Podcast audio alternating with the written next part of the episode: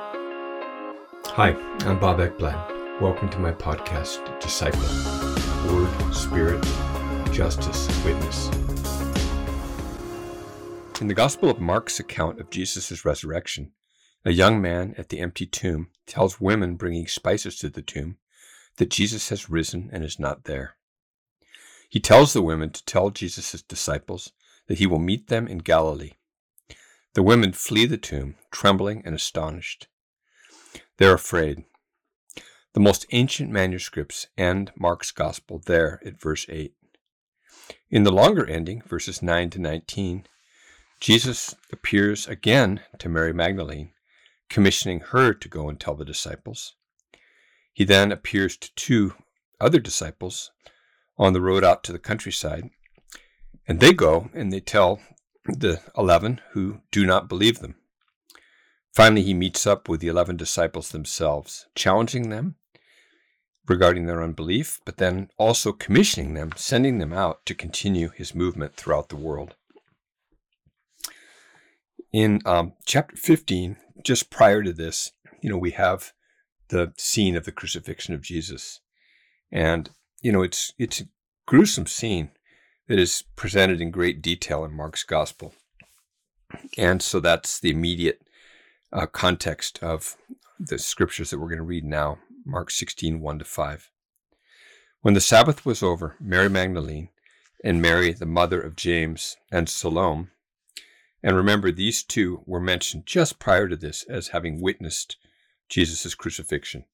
And so they were clearly, they must have been traumatized by what they'd seen, because these were people who had traveled with Jesus in Galilee and had ministered to him and that's mentioned specifically at the end of chapter 15. So they bought spices so that they might come and anoint him. Very early on the first day of the week, they came to the tomb when the sun had risen. They were saying to one another, Who will roll away the stone for us from the entrance of the tomb? Looking up, they saw that the stone had been rolled away, although it was extremely large. Entering the tomb, they saw a young man sitting at the right, wearing a white robe, and they were amazed. So, what happens in these verses? Well, these two women, Mary Magdalene and Mary, the other Mary, they come early in the morning on the first day of the week to anoint Jesus' body. And they're concerned because they know there's a huge stone at the entrance of the tomb. And they're wondering how in the world are they going to roll that away? But they find that that extremely large stone has been rolled away. And then when they enter the tomb, they encounter this young man dressed in white and they're amazed. And uh, and this word amazement or amazed needs to be unpacked a little bit. It's actually a rare word, ekthambeo, which means to throw into amazement or terror, to alarm thoroughly, and even to terrify. And um, and it also only occurs two other times in Mark's gospel, and in one of those accounts, it's paired with you know with you know, with distress. So it really comes across as meaning that, you know, um, alarmed thoroughly or distressed. And um, and so really these women are are very disturbed because they find this man who's there in this empty tomb. You know, a young man. And he said to them, Do not be amazed. You are looking for Jesus the Nazarene, who has been crucified. Okay, so they say, this man says to them, don't be, um, you know, be amazed in this way. You know, don't be thrown into a state of terror or alarmed thoroughly. Okay. And, um, and so they're addressing these women's anxiety, aren't they? I mean, they're really saying, don't be traumatized. And then they go straight into a, clear description of who, the, who, who these women are looking for so it's it's clear to us as readers that this is uh, Jesus the Nazarene, who has been crucified. He states, but now they go on to state. This man goes on to state, he is risen. He's not here. Behold, here's the place where they laid him. But you guys, you ladies, go tell his disciples and Peter, he's going ahead of you to Galilee. There you will see him just as he told you. So here these this messenger, um, maybe an angel, but just described as a young man, tells these women something very, very clear, and um, and they refer back to something that Jesus had t- taught them. You know, he will meet you in Galilee, and you'll see him there just as he told you. So I wonder why did the young man tell them, "Don't be terrified." You know, don't don't don't be ekthambeod, you know, struck with amazement, astounded, um, alarmed thoroughly. You know, don't. Seems quite normal that they would be, doesn't it? And I think here, um, you know, we're we're really given a clue by what happens next. Okay, because the, the next scene, um, verse eight, it says they went out and fled from the tomb, for trembling and astonishment had gripped them and they said nothing to anyone, for they were afraid. So, what do the women do? Well, there's four things that they do. They went out of the tomb and they fled. Okay, for trembling and astonishment had gripped them. Okay, so perhaps uh, because they maybe didn't really deal with this deeper trauma and this anxiety that they had, now they're in a reactive mode, right? And um, and so they're they're fleeing a situation. They're trying to escape a situation of great distress. And the first way they do it is by going out, and then the second way is by fleeing, which by the way in Mark's gospel is almost always presented negatively. And then they're described as trembling, which can mean like quaking with fear. And um, and then this word astonishment, ecstasis, which actually can mean um, being disassociated. So um, they go into a state of disassociation, possibly, when you know when they when it comes you know into their consciousness where they're where they're face to face with this reality that wow Jesus's body isn't there and and this news that he's resurrected and he's going to go ahead of them and they're supposed to meet him in Galilee. You know when that news sinks in, um, you know they they run for it.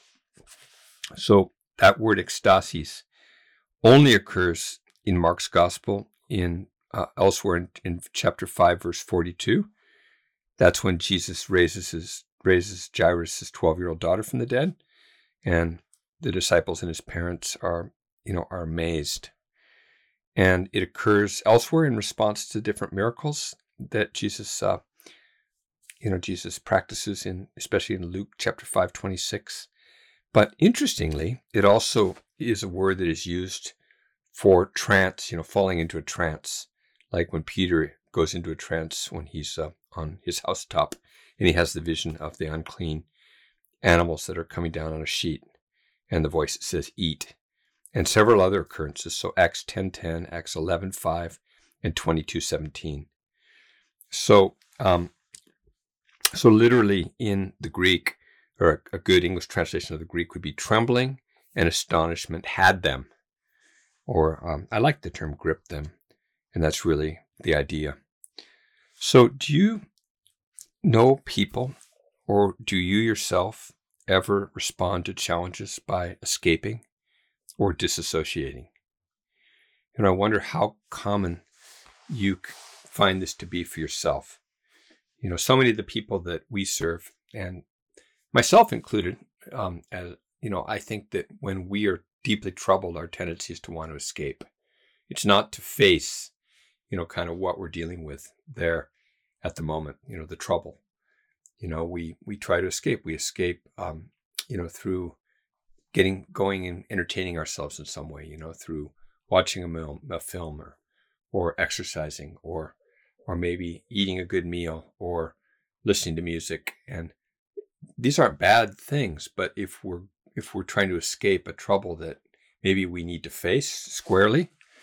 You know, we need to face um, an anxiety, or in this case, some really good news that is challenging news that needs to be digested.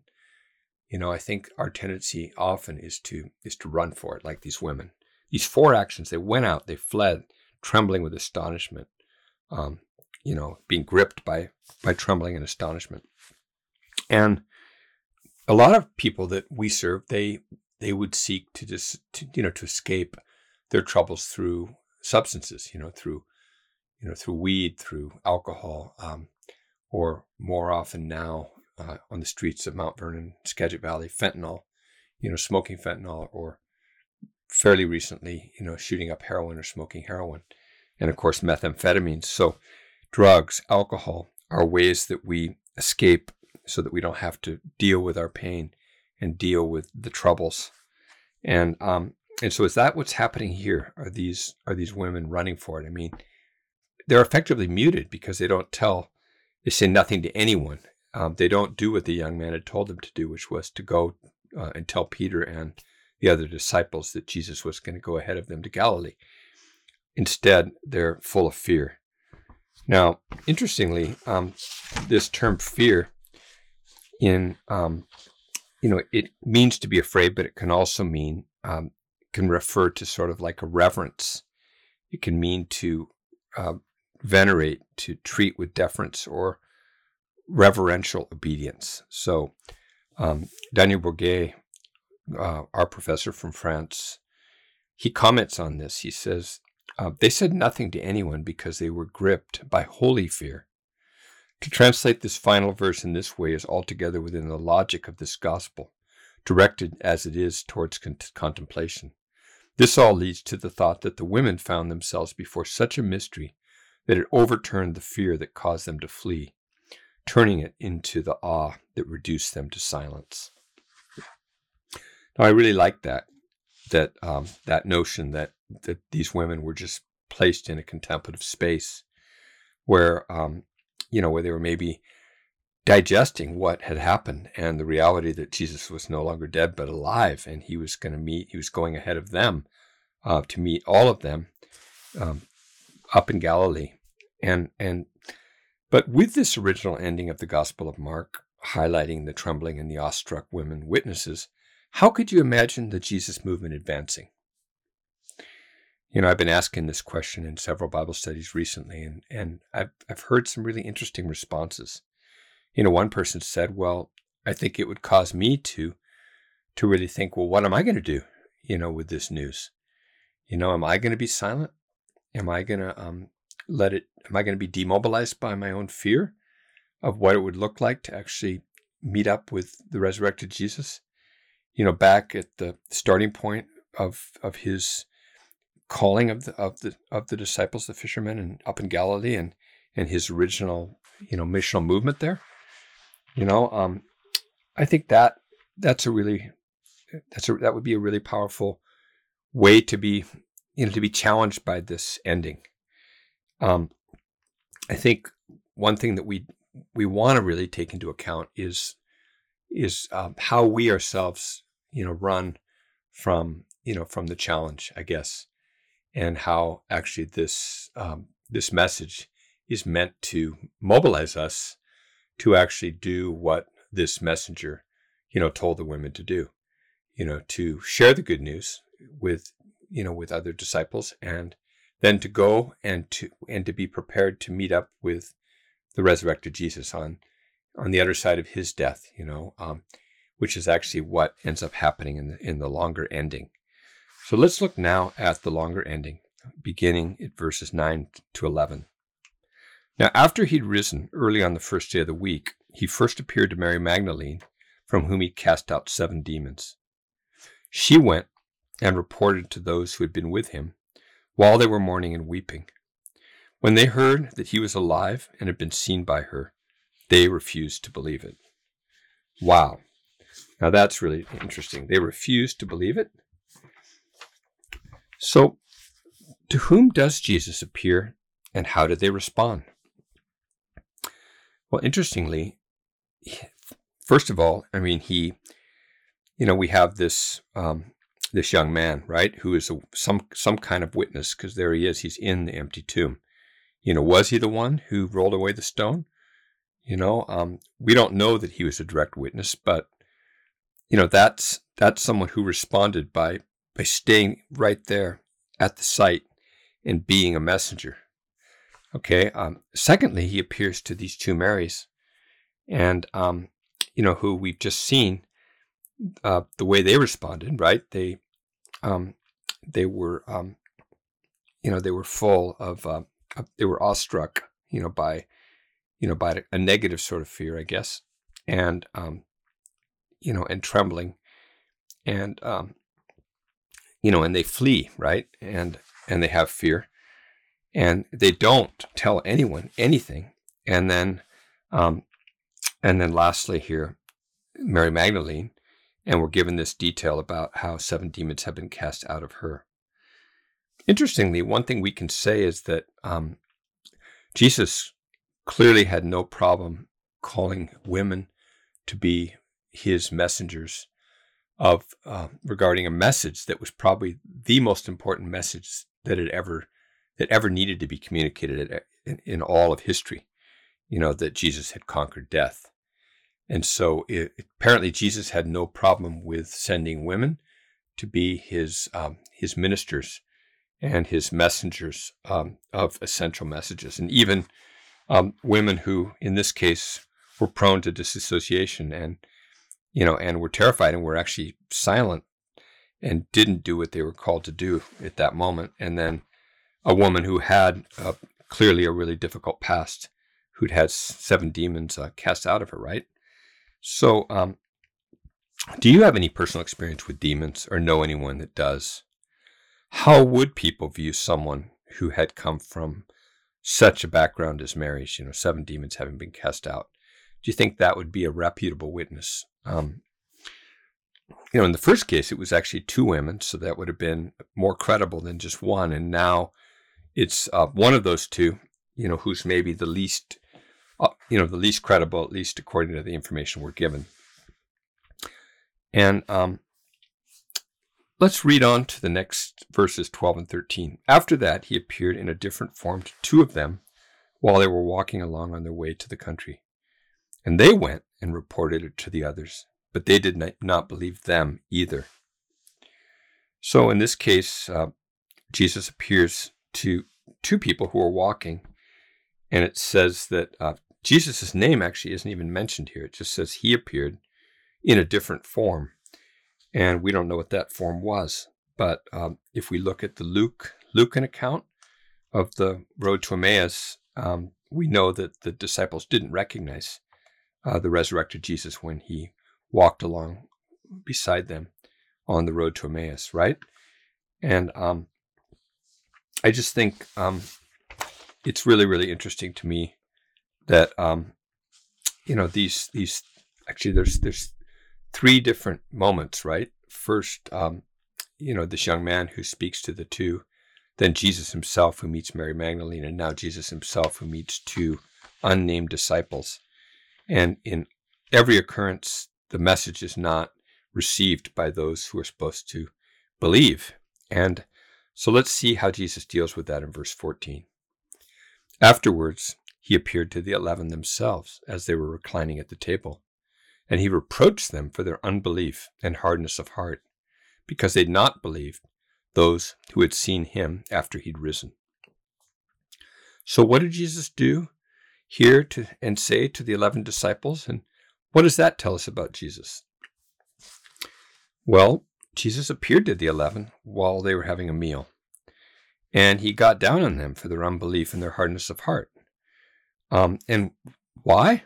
Well, because they hadn't believed these witnesses that Jesus had chose. You know, first, uh, you know, Mary Magdalene, who went and uh, and and shared with, that she met up with Jesus, and then the other two that were on on the road out to the countryside.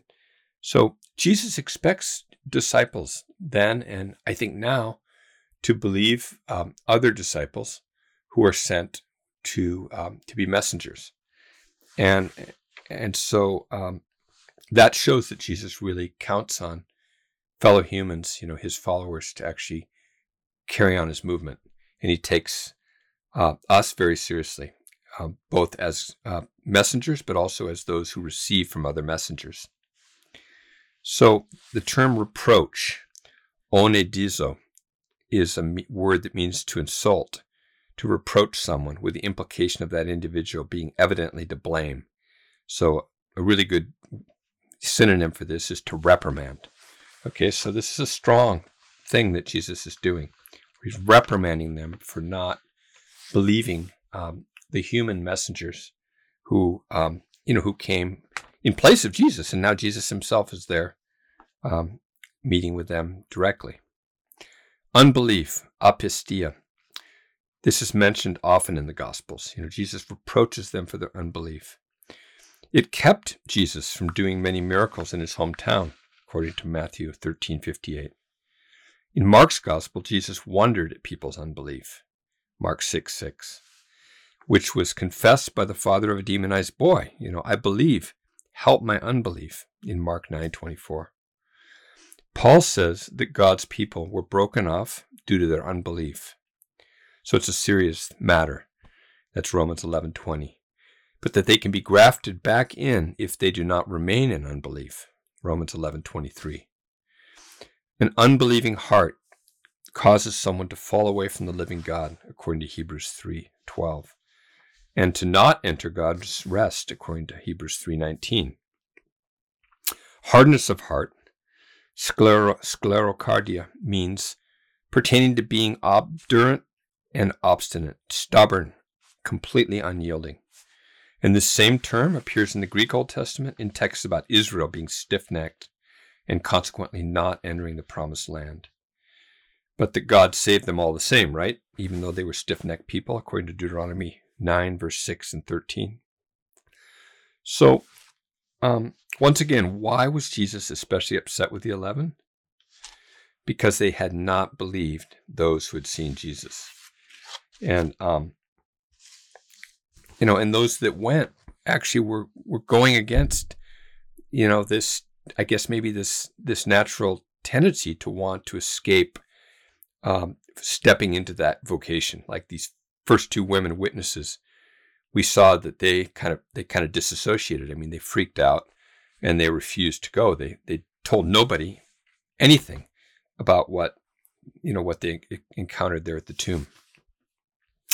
So, um, do you have any personal? experience? let's see. Let's let's look at the next verses and see where this goes.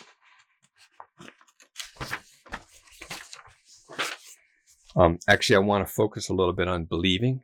Um, this term, this verb pisteuo, it's especially important in Mark's gospel.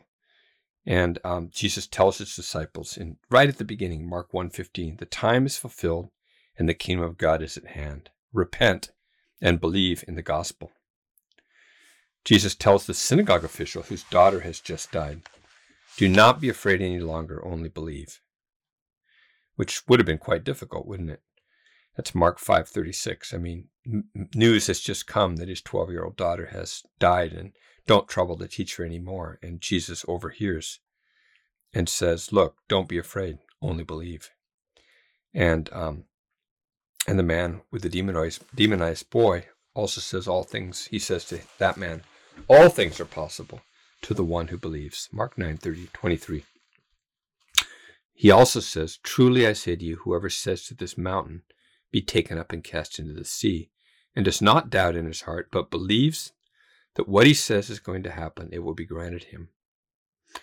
And uh, we saw that a couple weeks ago in a podcast, Mark 11 23. And then finally, Mark 11 24. All things for which you pray and ask, believe that you have received them, and they will be granted to you. Do you see unbelief and hardness of heart in followers of Jesus today? Or perhaps in yourself?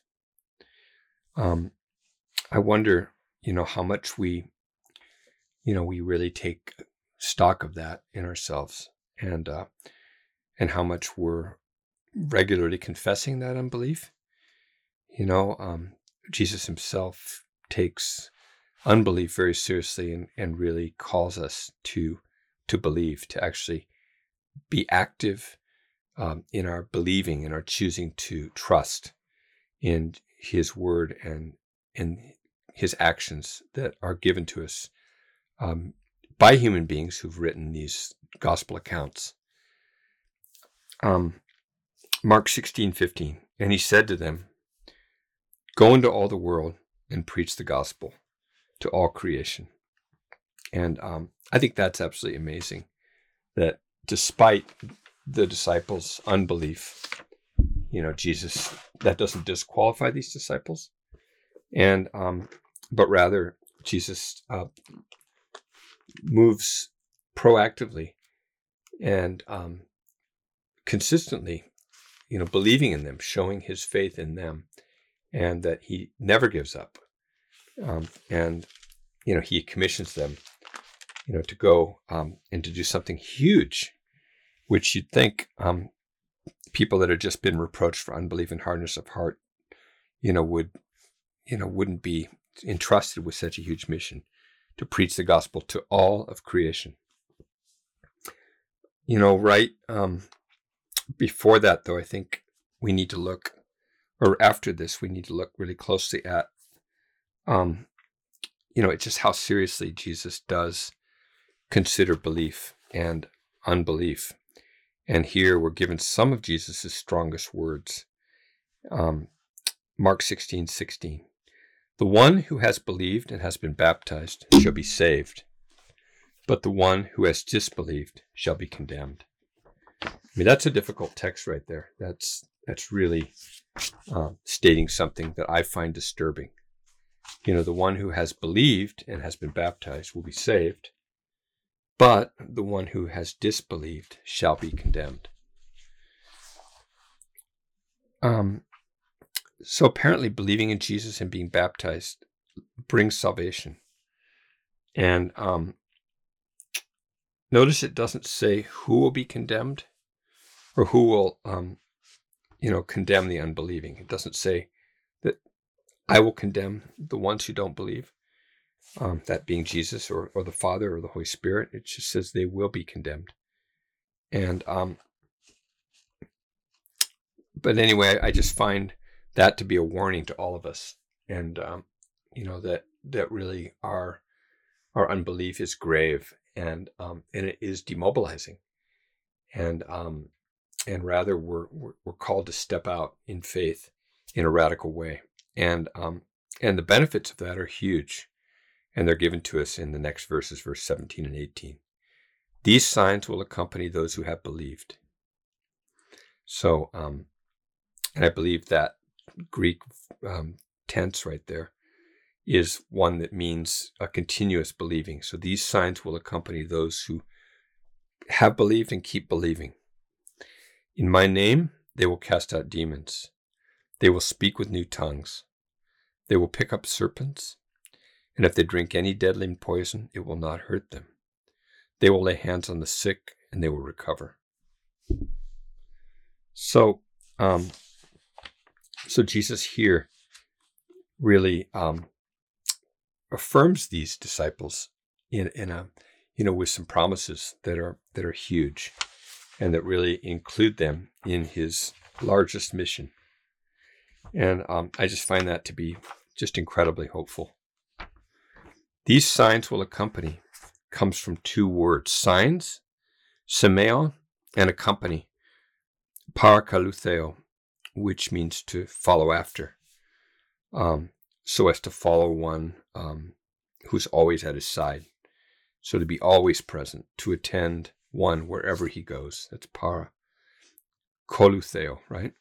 So these signs um, will accompany, uh, will be present all the time those who are believing, who have believed and keep believing.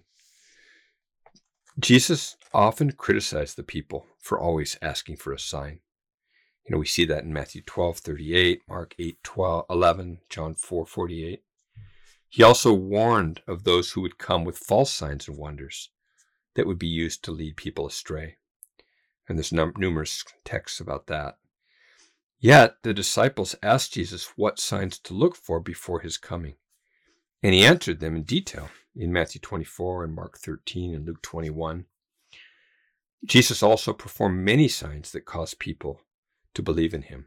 And there's many scriptures that attest to that. So signs will accompany those who have believed. Um, that means those who, who continue to believe and who act in the name of Jesus. So what signs are mentioned here specifically? First one is casting out demons, and that's no surprise. Mark highlights that, and it's the first miracle that Jesus accomplishes in a synagogue in Capernaum, he casts out an unclean spirit from someone who's demonized in the synagogue. And it's his last miracle, um, public miracle, when he casts out the, the evil spirit from the demonized boy. And um, and then throughout, Jesus is commissioning his disciples to do that. So so no surprise. So second one, speaking with new tongues. This is the first time this is mentioned in Mark's gospel. And picking up snakes um, is also um, not mentioned anywhere else in Mark's gospel or, or anywhere else in in the Bible that I know of, um, apart from Paul when he's on one of his missions. He, you know, a snake fixes itself onto Paul's arm or his hand when he's when he's sitting by a fire after he's shipwrecked, and uh, it's a poisonous viper. And the locals see that he just shakes it into the fire, and then doesn't die, and that you know that shocks them and causes them to see him to be like a god. Um, drinking deadly poison also isn't mentioned anywhere else. So, wow, uh, picking up snakes, drinking deadly poison. Um, we know that poison people are often poisoned in lots of countries, even now. Um, that's a practice that is that is used, and um, and it's used as a way to persecute Christians in some um, Muslim majority places where you know where there's there's a lot of hostility towards you know towards Christian uh, Muslims being converted um, and becoming Christians, and you know I know of people who have drunk deadly poison. They were where they were poisoned uh, because they were going to the home of their fiance who had been Muslim but had converted to to becoming Christian, and they were poisoned and and they didn't die and they didn't even react to it, and that caused the family to be converted. I've heard many stories of that of people in Mozambique actually. And then the final one, laying hands on the sick for healing, and that's something that we see, um, you know, elsewhere in, in the New Testament. So, um, speaking with new tongues is not mentioned until Pentecost, Acts 2. And it's referenced as one of the gifts of the Holy Spirit in 1 Corinthians 12 10 and 14 2 to 19, right? So here, this suggests that this text was a, la- a later edition, which, uh, I mean, that's no surprise. That's what modern scholarship has determined, and with you know with lots of proofs. Um, but that doesn't make it any less of, uh, of an appropriate ending for Mark, because all of these gospels were written, you know, long after Jesus' uh, death, resurrection, and ascension.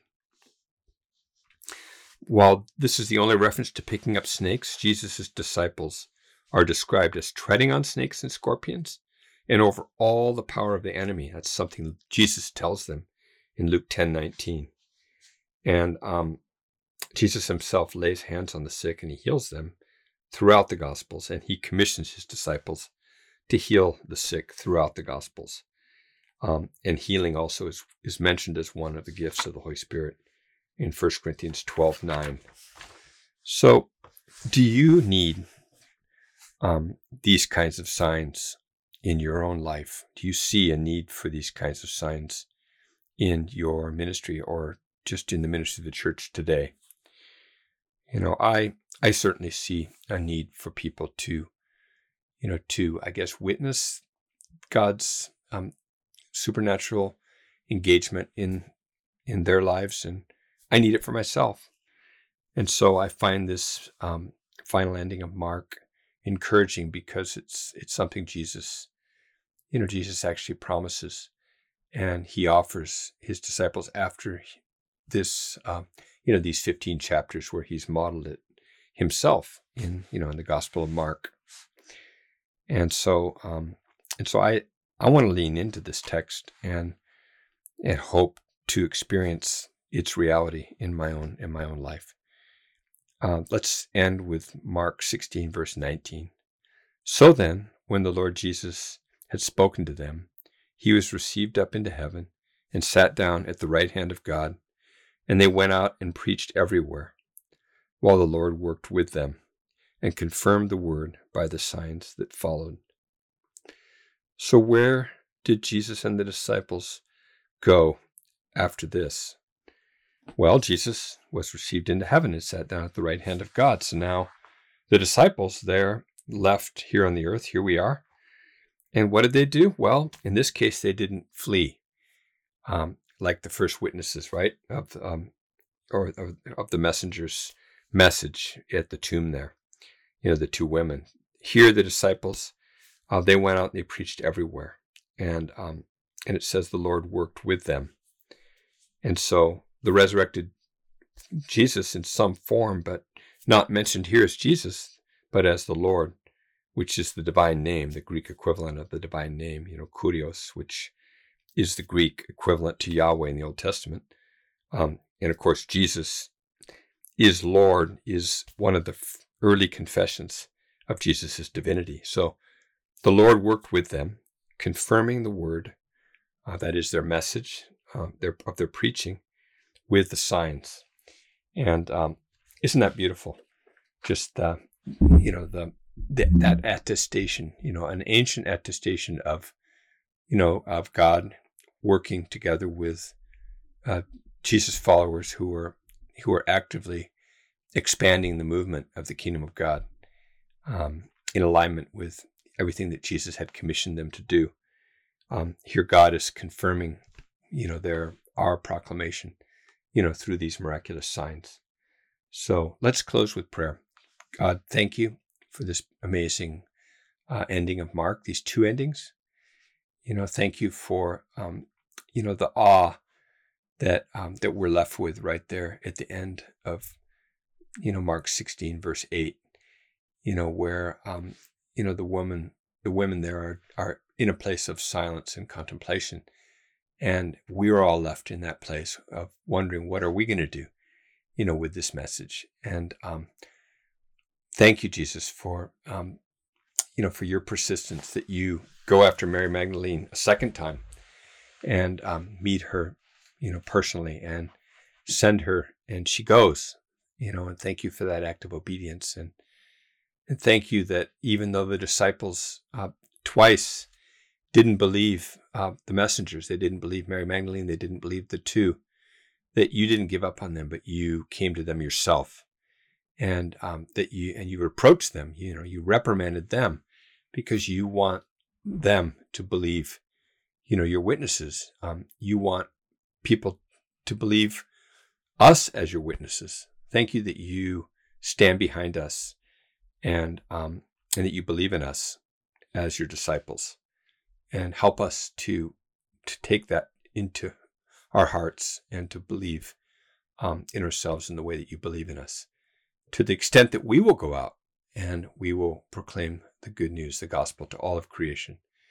And um, thank you, Lord, that um, you promise that those who believe will do the, the, works that you did. And in John's gospel, you say, in greater works um, you will do because I'm going to the Father. And I pray that you would increase our faith and um, and that you would help us to be people who confess our unbelief, but who really say, you know, Lord, I believe, help my unbelief. And then, uh, Lord, thank you that you offer to help us, and we ask for your help now. Just uh, help our unbelief, increase our faith, help us to be able to experience you confirming our words with the signs that follow. Pray in the name of Jesus. Amen.